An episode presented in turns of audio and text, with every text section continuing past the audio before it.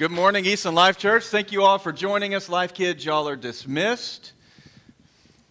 So good to be able to be with you today. Thank you all for braving the weather and coming out. I'll address how I'm dressed. I don't normally dress like this unless I absolutely have to, but I lost a bet last night. I said if 15 people who came to service last night would come back tonight, I'd wear my new shoes today.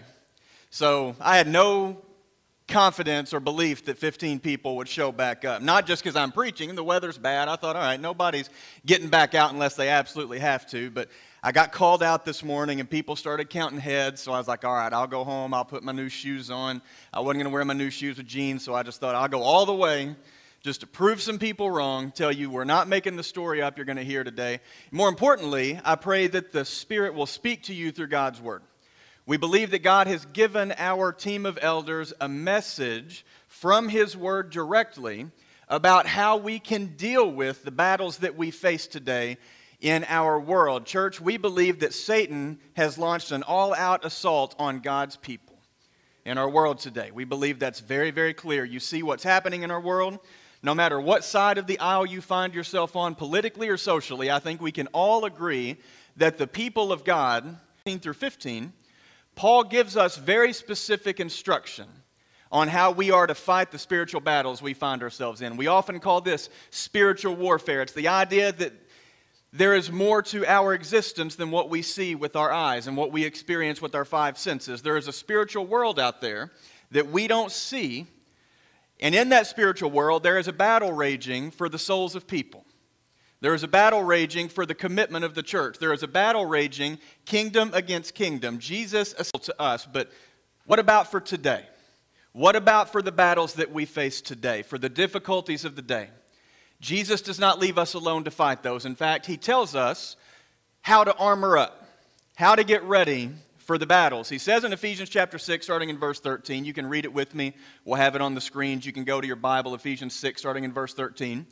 He says, Therefore, he's been talking about this battle. He says, Therefore, put on the full armor of God, so that when the day of evil comes, you may be able to stand your ground. Turn and look at your neighbor and say, Stand your ground. Stand your ground. Church, that's what we're called to do today stand our ground.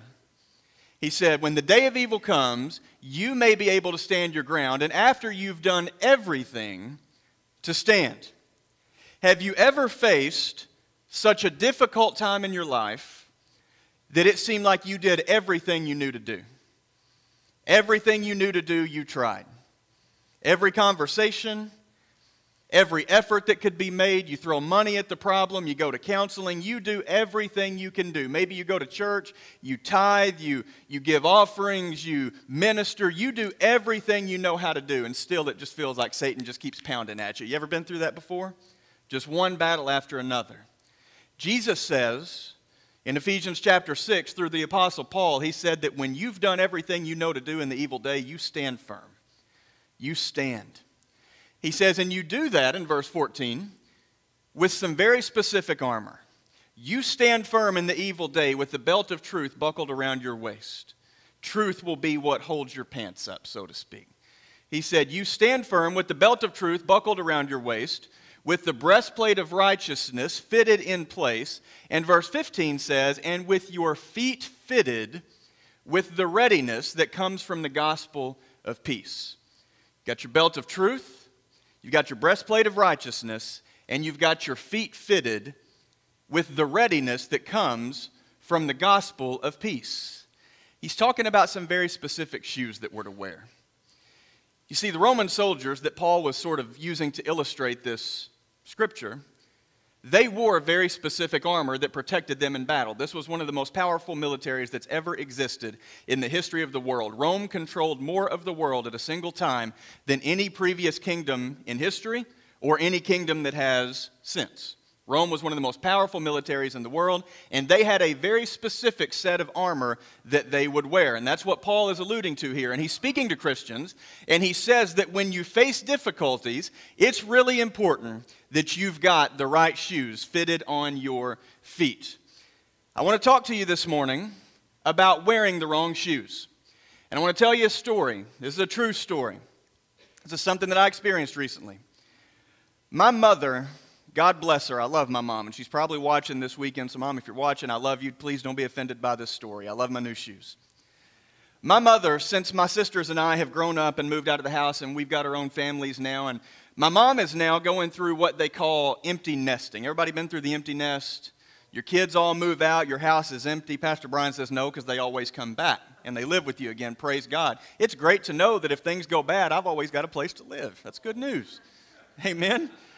Me and those four kids and the wife and the dog need a place to go. Thank you, Pastor Brian. Now, assuming none of us move back in with mom and dad, my mother is experiencing what they call empty nest syndrome. Now, I don't know if she's been officially diagnosed, but I can tell you this. Growing up, she was not into thrifting. Thrifting, junking, whatever you want to call it, she wasn't into it. But when my sisters and I all grew up and moved out, and she started dealing with the empty nest, she has found a new hobby to sort of fill up that empty space in her life. If there is a Goodwill anywhere, she'll find it. If there is a junk store anywhere, she'll find it. If there's a yard sale or a garage sale, she will find it. If there is a secondhand store, anything with a booth in it that you can set up, she will find it. And she is connected with all the people who know where all this stuff is, and she has figured out where the deals are. This is her new hobby. And she shares that new hobby with me and my family by sending garbage bags full of her thrift things to our house, about seven or eight at a time. And we get to sift through all of them, and we love it because it's great stuff, right? We never get tired of it, Carissa. We love it. And a lot of the stuff is really nice, and a lot of the clothes that I wear, I probably got from mom and her thrift store hobby. Now, a few weeks ago, my dad called me, and he said, Hey, got good news for you. Your mom was out thrifting, and she's found you a pair of really nice brown dress shoes. I said, Oh, that's okay. You can tell her, tell her to keep them, tell her to sell them. I don't need them. I just bought new brown dress shoes. They're Dockers. They're really nice. Got them at Dillard's, like I splurged. And he said, No, no, you don't understand. These are not just used brown dress shoes. These are brand new, never been worn, Italian leather, handmade wingtip dress shoes.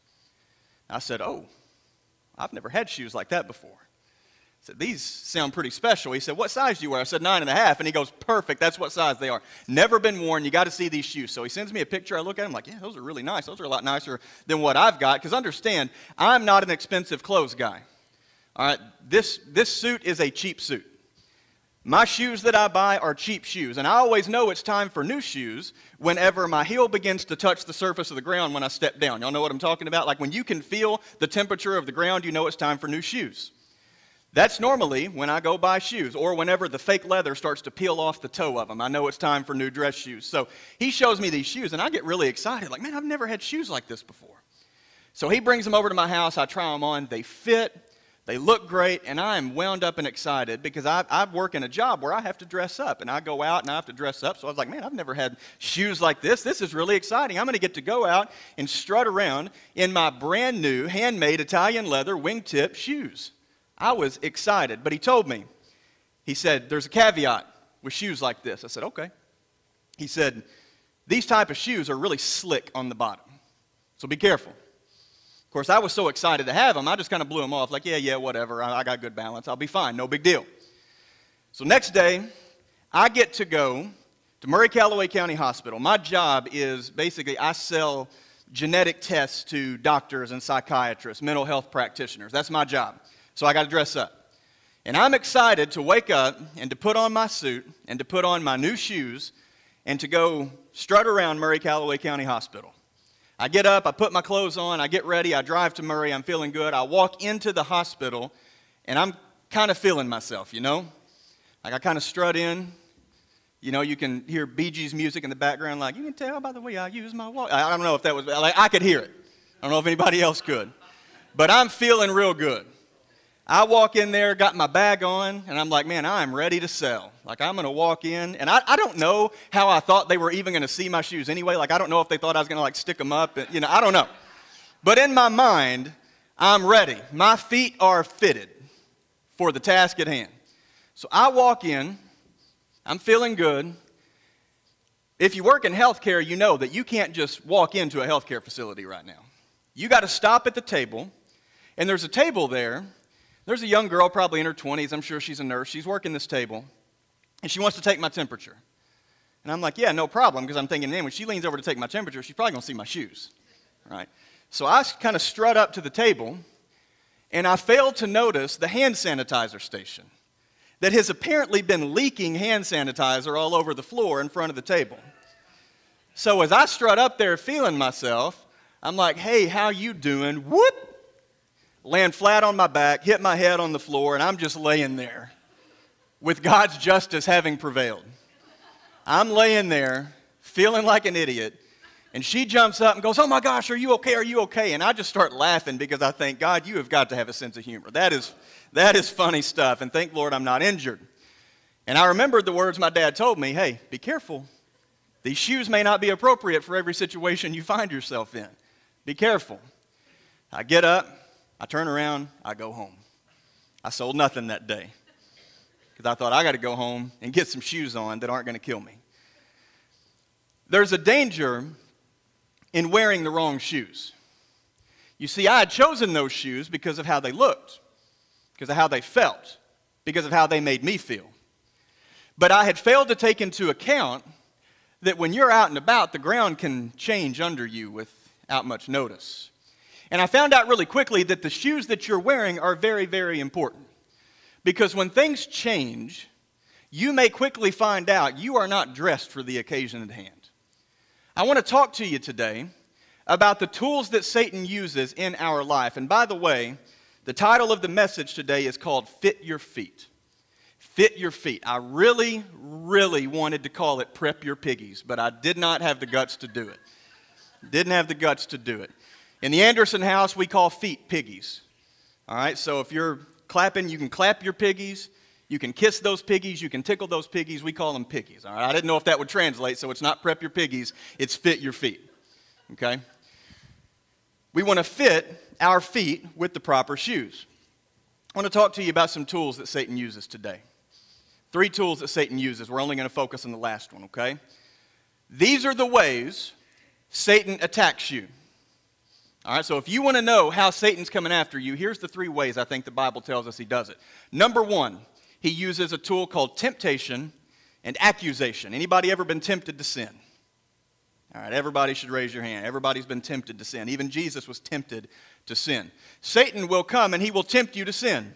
And then once you sin, once you bite on the bait, as it were, he will then accuse you and tell you how bad you are, how much you've blown it, how dirty you are.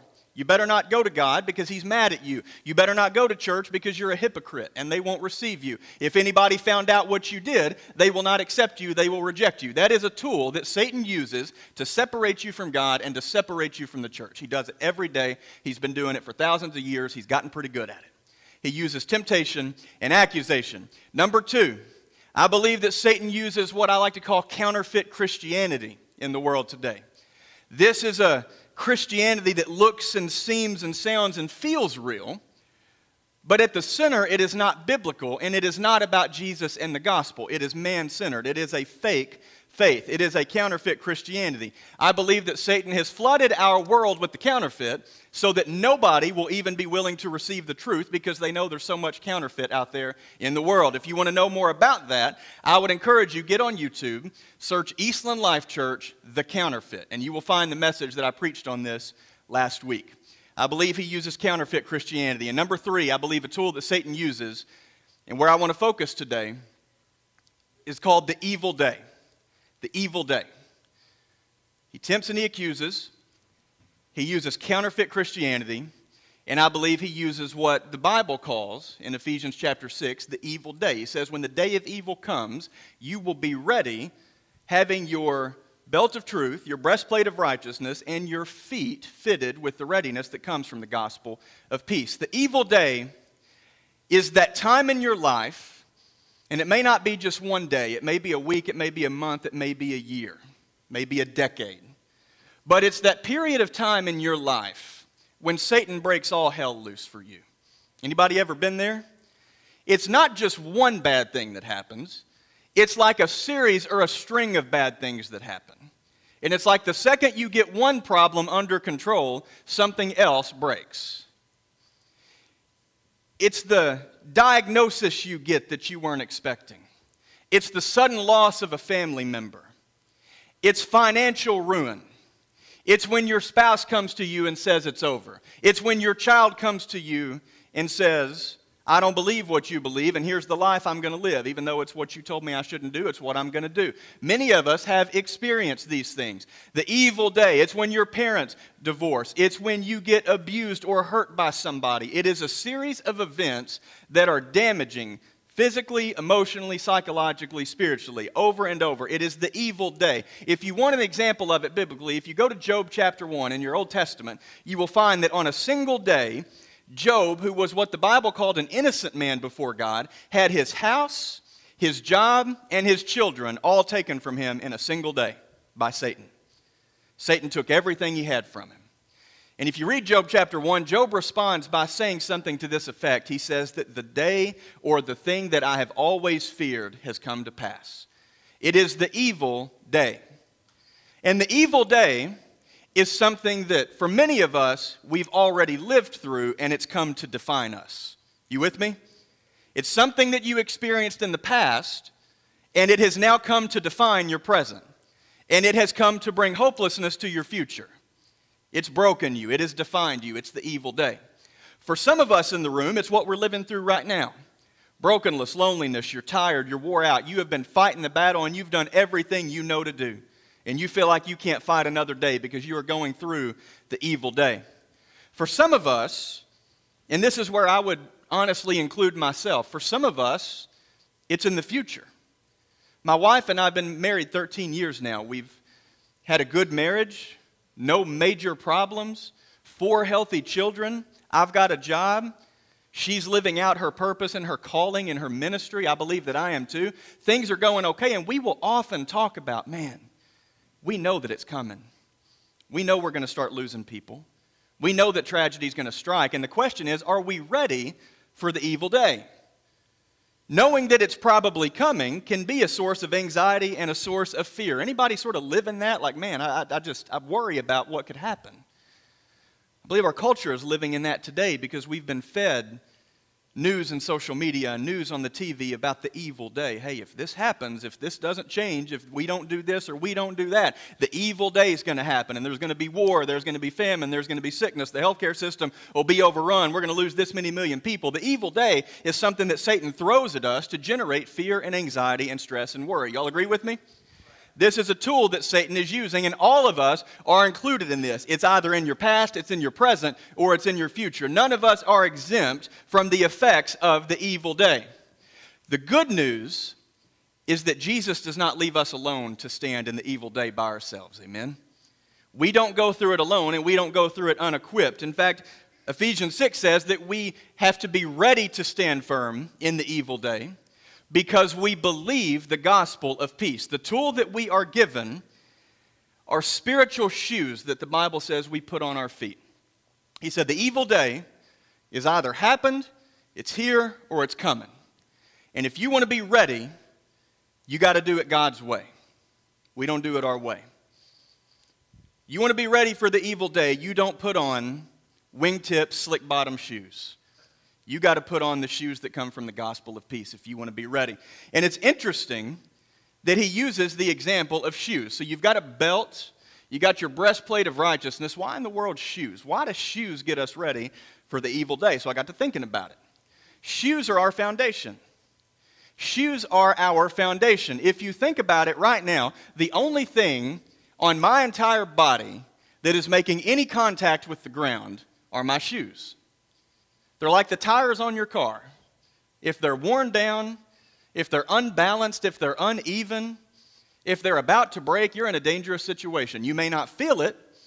They may look fine from the outside, but you're in a dangerous and precarious situation. My shoes are my foundation. As gravity pulls my body to the floor, my shoes are the defining factor in whether or not I'm going to stand or I'm going to fall. And what I've learned is if I got the wrong shoes on, I'm not going to stand. Our shoes are our foundation. They determine our posture. If you've got bad shoes, you are going to have bad posture, which can lead to pain. It can lead to joint problems. If you are actively engaged in sports and you wear the wrong shoes, you will not be able to compete effectively. If you try to wear running shoes playing basketball, you'll turn your ankle. If you try to wear basketball shoes playing football, you'll have no grip and you're going to get tackled and knocked over constantly. Our shoes are our foundation, and it matters which shoes we wear. This scripture is not talking about physical shoes, it's talking about spiritual shoes. He said that when we fit our feet with the right spiritual shoes, we can be ready for the evil day. So I want to talk about these shoes, but I want to talk about readiness. I want to talk about readiness this morning because I fear that in America, Many people who call themselves Christians are not ready for the evil day. I fear that many people in America who call themselves Christians are not ready for the evil day. Let me tell you why I think that. I think we're not ready for the evil day because at the first sign of trouble and calamity, churches were ready to just shut the doors and stop worshiping. Now, I'm not condemning anybody, I'm not condemning other pastors, and I'm not condemning Christians who are staying home. If you can't get here, you can't get here. All right? I'm not condemning trying to be safe. I'm not condemning that. In fact, I'm only accountable for my behavior.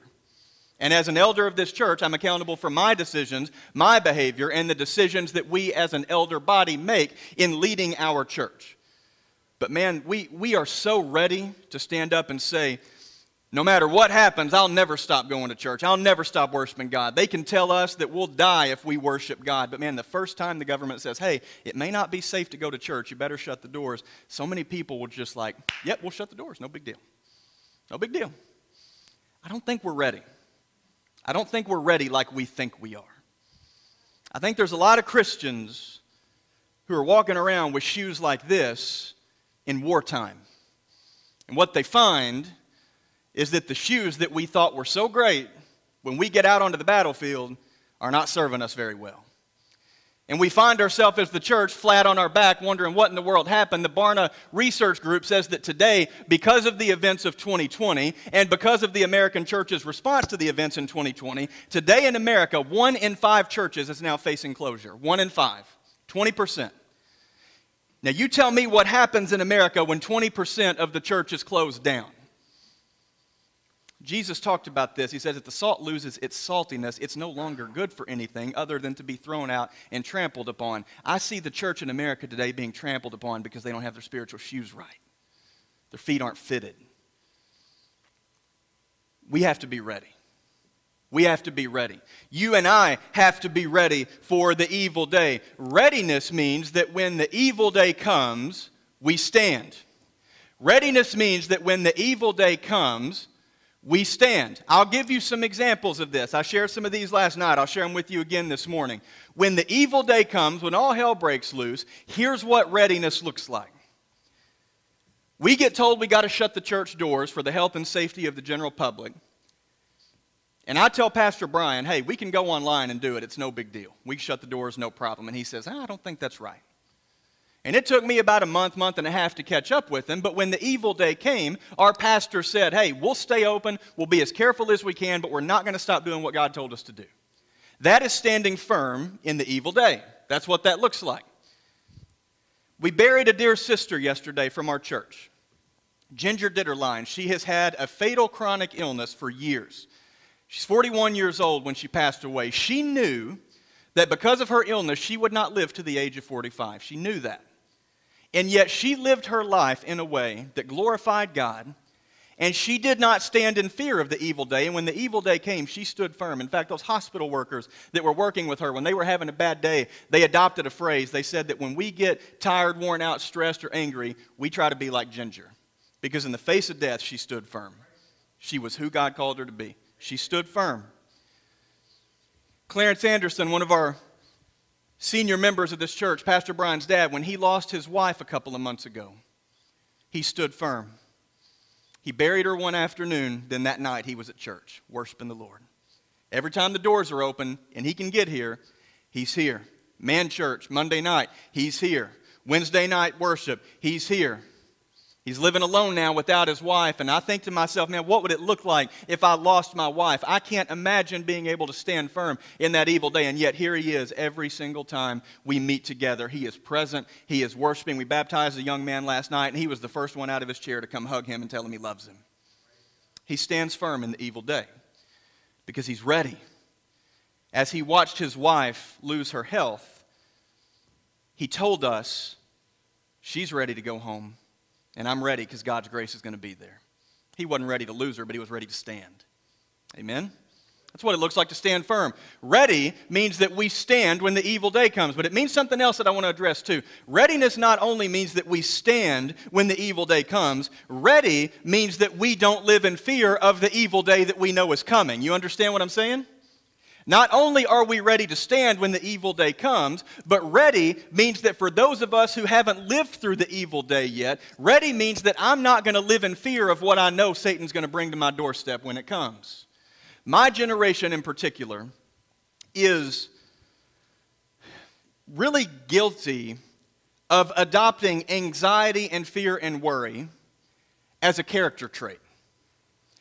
You will hear the word anxiety used really, really frequently in our culture today, especially from my generation. And I don't want to disregard anxiety disorder, generalized anxiety disorder, panic disorder. I don't want to disregard these as not real physical genetic problems that can happen in the human brain. In fact, it's part of my job to understand how anxiolytics, which are anti anxiety medications, it's part of my job to understand how they work because the product that I sell deals with those things. And I talk to doctors and psychiatrists five days a week. This is my whole job to understand these things. I'm no doctor, but I stayed at the Holiday Inn Express last last night, and I got pretty nice shoes, okay? So I'm at least kind of trustworthy. Anxiety disorder can be a physical problem in the brain. The problem is is that when you go to a doctor and say, "Hey, I think I've got anxiety disorder," they do not test the genetic makeup of your brain. They simply give you a questionnaire about how you feel and you will answer questions about my feelings. I feel this way. I feel panic. I feel anxiety. Three or four times a week, I have trouble sleeping. I feel outbursts of anger. I feel uh, heart palpitations. I will get very, very nervous when I get into social situations. You answer a questionnaire about how you feel, and then that doctor or clinician will determine whether or not to write you a prescription for an anti anxiety medication. And, church, understand something. I'm no doctor, and if your doctor has prescribed a drug, you take it. And don't you go back to him and tell him that Pastor Blake at Easton Life Church told me not to take my medicine. Don't do that. I'm not a doctor. But I do know this your medication can change how you feel, but it cannot fix what you fear. You understand the difference? It can medicate your symptoms, but at this point in our scientific world, it cannot fix what you fear. It cannot change your fundamental problem, especially if your fundamental problem is not physical or genetic, but it's a problem of the heart. And you say, well, how do I know the difference? That's the problem. We're not always able to tell the difference. So, is it okay to go to the doctor? Absolutely, it's okay to go to the doctor. But is it crazy to suggest that maybe in America, worry, fear, and anxiety in the life of a Christian can also be indicative of a heart problem, not just a brain problem? Is that fair? I believe it's fair. I believe it's fair. Ready means that we don't live in fear of the evil day. He says that we will be ready because we are fitted, we have our feet fitted with the readiness that comes from the gospel of peace. The gospel is just the story of Jesus Christ, it is the good news of Jesus Christ in our world today. Let's go to the next slide. The gospel is the good news that God made a way for us, his enemies, to be reconciled back to him through the death of his son, Jesus Christ. So, what the Bible's telling us is that if you want to be ready for the evil day, and you don't want to live in fear of the evil day, and you don't want anxiety to characterize the way you live your life, worried about the evil day, you have to fit your feet with the readiness that comes from knowing something very specific. Here's where the application comes in. If we want to be ready, we have to know and understand and believe and trust and live the gospel. The gospel is the good news that God made a way for us to be reconciled back to Him through the death of His Son, Jesus Christ. When we were yet sinners, the Bible says that Jesus Christ came and died for us. Any sinners in the room? Anybody ever messed up before? If you're perfect, keep your hand down. The rest of us, raise your hand. We've blown it. The Bible says that because you and I have blown it, not only are we separated from God and out of relationship with Him, but we are also deserving, the book of Romans says, of death because of our sin. Do we realize that?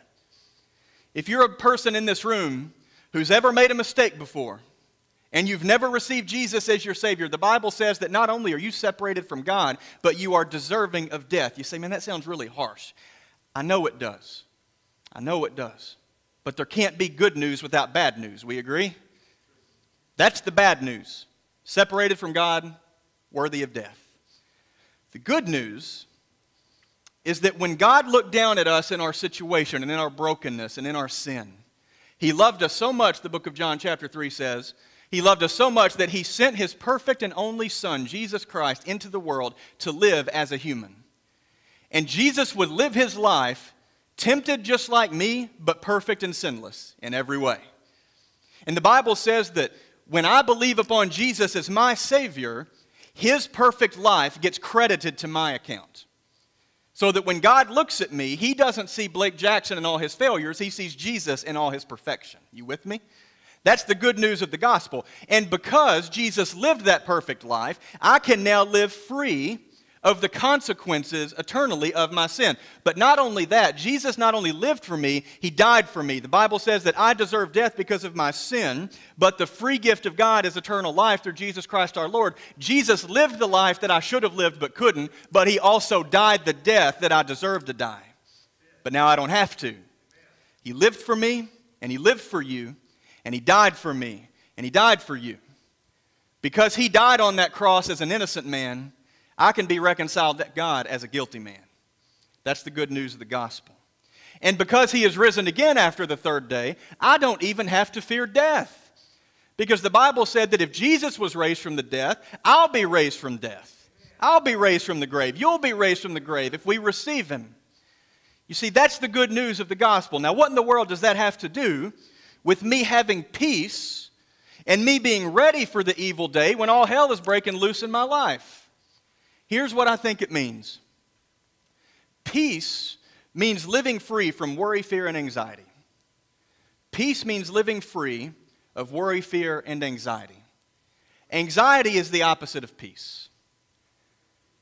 If anxiety is the characteristic of your life, if anxiety is the defining characteristic of your life, if you are living in a constant state of fear, worry, and anxiety over the evil day that happened in the past, you're living through it in the present, or you're worried about it in the future. If anxiety, fear, and worry is the dominating emotion and uh, feeling in your life, let me give you some good news. You don't have to live like that if you don't want to. You do not have to live like that if you don't want to. And I pray that I am not downplaying your suffering. I have gone through some difficult things in my life, and many of you have. Many of you are living through it, and many of us live in fear of it. The goal of this message and the goal of this scripture is not to downplay your suffering, it's to lift up the suffering of Jesus and to remind us that the gospel says that if Jesus Christ loved me enough to die for me, if he was able to hang on the cross as an innocent man, and have the sins of the world pinned to his shoulders. Every person that's ever lived, ever sinned that they've ever committed, every thought they've ever thought, every evil thing they've ever done, every human to ever live, all on Jesus in one moment. And he was able to bear it, he was able to shoulder it, he was able to take it. And he was able to take it down to the grave where I deserve to go. And the Bible says that while he was down there, he ministered to the broken spirits. And when he came up out of the grave victorious as the victor, as the winner, as the victorious Son of God, and he said that the same Spirit that raised me is going to raise you. If Jesus can do that for me before I even asked him to, before I even knew I needed it, before I was even alive, everything in my life, all the brokenness and the pain and the fear and the worry and the anxiety and the sin, Jesus 2,000 years ago said, Son, settle down, I've got it. If he can take that for me, who am I to stand before him and say, Jesus, what I went through is too great for you to handle? Who am I to stand here today and say, Jesus, the pain I'm in is too great for you to deal with? Who am I to stand here and say, Jesus, I understand the gospel and I hear the gospel, but I'm so worried about what's going to happen in this world. I'm so worried about what might happen to me. Jesus, I just can't, I just can't live a life free from worry. Jesus, I just can't have peace because I'm just so worried about what's going to happen. My purpose is not to downplay your pain. My purpose is to lift up the suffering of Jesus Christ and say, listen, the Bible says that if he is victorious, then we can be victorious. Say, well, I'm not victorious today. You don't have to leave here that way. You can leave here victorious. You can leave here different, but you got to do it Jesus' way. You got to be willing to look down at your feet and say, you know what? Maybe my problem is that I don't have the right shoes on. My problem is that I have fitted my feet with a foundation that is not the gospel of peace. You see, we can have peace when we understand the gospel in our heart because we can understand when the Bible says that if he be for me, who can be against me? Say, I've been hurt by people in my life. I know you've been hurt by people, but understand this. Bible says there's a day coming when Jesus is going to wipe away every tear, and there will be no sorrow, and there will be no pain, and there will be no death. You have hope. And you can have peace from knowing that hope is here not only for your future, but it's here for today. It's here for today. Anxiety is unique among our emotions because in the Bible, I don't know if you know this, the Bible tells us that there is an appropriate time to be angry. It says, Be angry and do not sin. The Bible tells us there's an appropriate time to be happy. The Bible tells us in Ecclesiastes chapter 3 that there is an appropriate time to mourn and to be sad. These are emotions that the Bible says, hey, it's right to have these. Don't run from sadness. If something bad's happened to you, it's okay to be sad. If something good's happened to you, it's okay to be happy. If something bad's happened to you, it's okay to be angry. Don't let your anger take you into sin, but these are emotions that it's okay to have. Did you know that in the Bible, there is never an appropriate time given for worry, fear, and anxiety. Never once does the Bible tell us, hey, you know what? If things get bad enough, now's maybe the time to be afraid. Now's the time to worry. Never in human history has God looked down at the world and said, "Oh, this is worse than I thought it was going to be." Uh, Christians, you might want to run. Things are getting bad. You mean now's the time to be scared, church? Oh man, disease, sickness, war, famine, you might want to be scared because things have gotten real bad. The Bible never gives us a time appropriate for anxiety. It says, Do not be anxious about anything, but in every situation, by prayer and petition and with thanksgiving, present your request to God, and the peace of God, which transcends all understanding, will guard your hearts and minds in Christ Jesus. That's Philippians chapter 4. It says there's a peace available to you. And this is where I want to close. There is a peace available to you. If my musicians can get ready, we're going to have a time response. There's a peace available to you, church. And as they come up, I don't want to lose you, okay? There is a peace available to you, but my fear is that because it doesn't make sense to us how that could ever work, we don't truly believe it. You see, the thing about the gospel of peace is that there's many people who believe in our minds. Stay with me. There's many people who believe in our minds that Jesus Christ died for us. We believe that, right? We believe Jesus Christ died for me. But we believe it in our minds, but we don't necessarily believe it for today. We don't necessarily believe that it applies to our problems for today. And when a preacher like me stands up and says, Listen, if you will take that anxiety and that fear and that worry, and you will cast that onto the Lord because He cares for you, and you will fit your feet with the gospel. You will come to the Lord maybe for the first time and say, I believe that Jesus lived for me and died for me, and I believe that I can live in hope. If that's the first time you do that, you become a Christian and you follow the Lord. But as a Christian, if you have believed the gospel, but you have fallen because of the evil day into a lifestyle of fear and worry and anxiety. And a preacher like me stands up here and tells you, Jimmy, you can have peace. Jimmy, you can have hope. Jimmy, you can rest knowing that Jesus is fighting for you. You might look back at me and say, Well, what do you know? You're young, you got nice shoes and a minivan, you got it made. You might be right. I want to encourage you Next time you see Paw Paw, go to him and say, How can you have peace in a time of such painful loss? Your wife of 60 years. How can you have peace? And I guarantee you what Paw will tell you, it'll sound something like this I don't know how it works, but when I wake up, God's grace is there for me. The grace that I need for that day is there for me. You go talk to Pastor Ryan about what he went through about three years ago, about what he lost, and about the pain that he experienced. And you ask him, Ryan, how did you stand firm when Satan took everything you cared about and ripped it out of your life? How did you stand firm and keep your faith? What he'll tell you is that it doesn't make sense. He was hurt, he was depressed, he was lonely, he was anxious, he was worried, and he was fearful. But he stood firm with his feet fitted with the gospel. He never lost his faith or his belief that God loved him and was for him. He stood firm in that, and because he stood firm with his feet fitted with the gospel, he was able to survive the evil day. God's grace was there for him, and God's peace sustained him. And even the writer of this scripture says, This peace, it doesn't make any sense. He calls it the peace that passes understanding. No matter what you're going through, church, listen. Those watching us online today, no matter what you're suffering with right now, no matter what's happened to you in your past, no matter what you're afraid of in your future, I can't tell you how God's gospel of peace works. I can't tell you how your relationship with Jesus can get us through such painful and difficult times. But what I can tell you is that His promise is there. And when God gives us a promise, we now have a responsibility to believe it and stand on it or to walk away from it the same way we came in.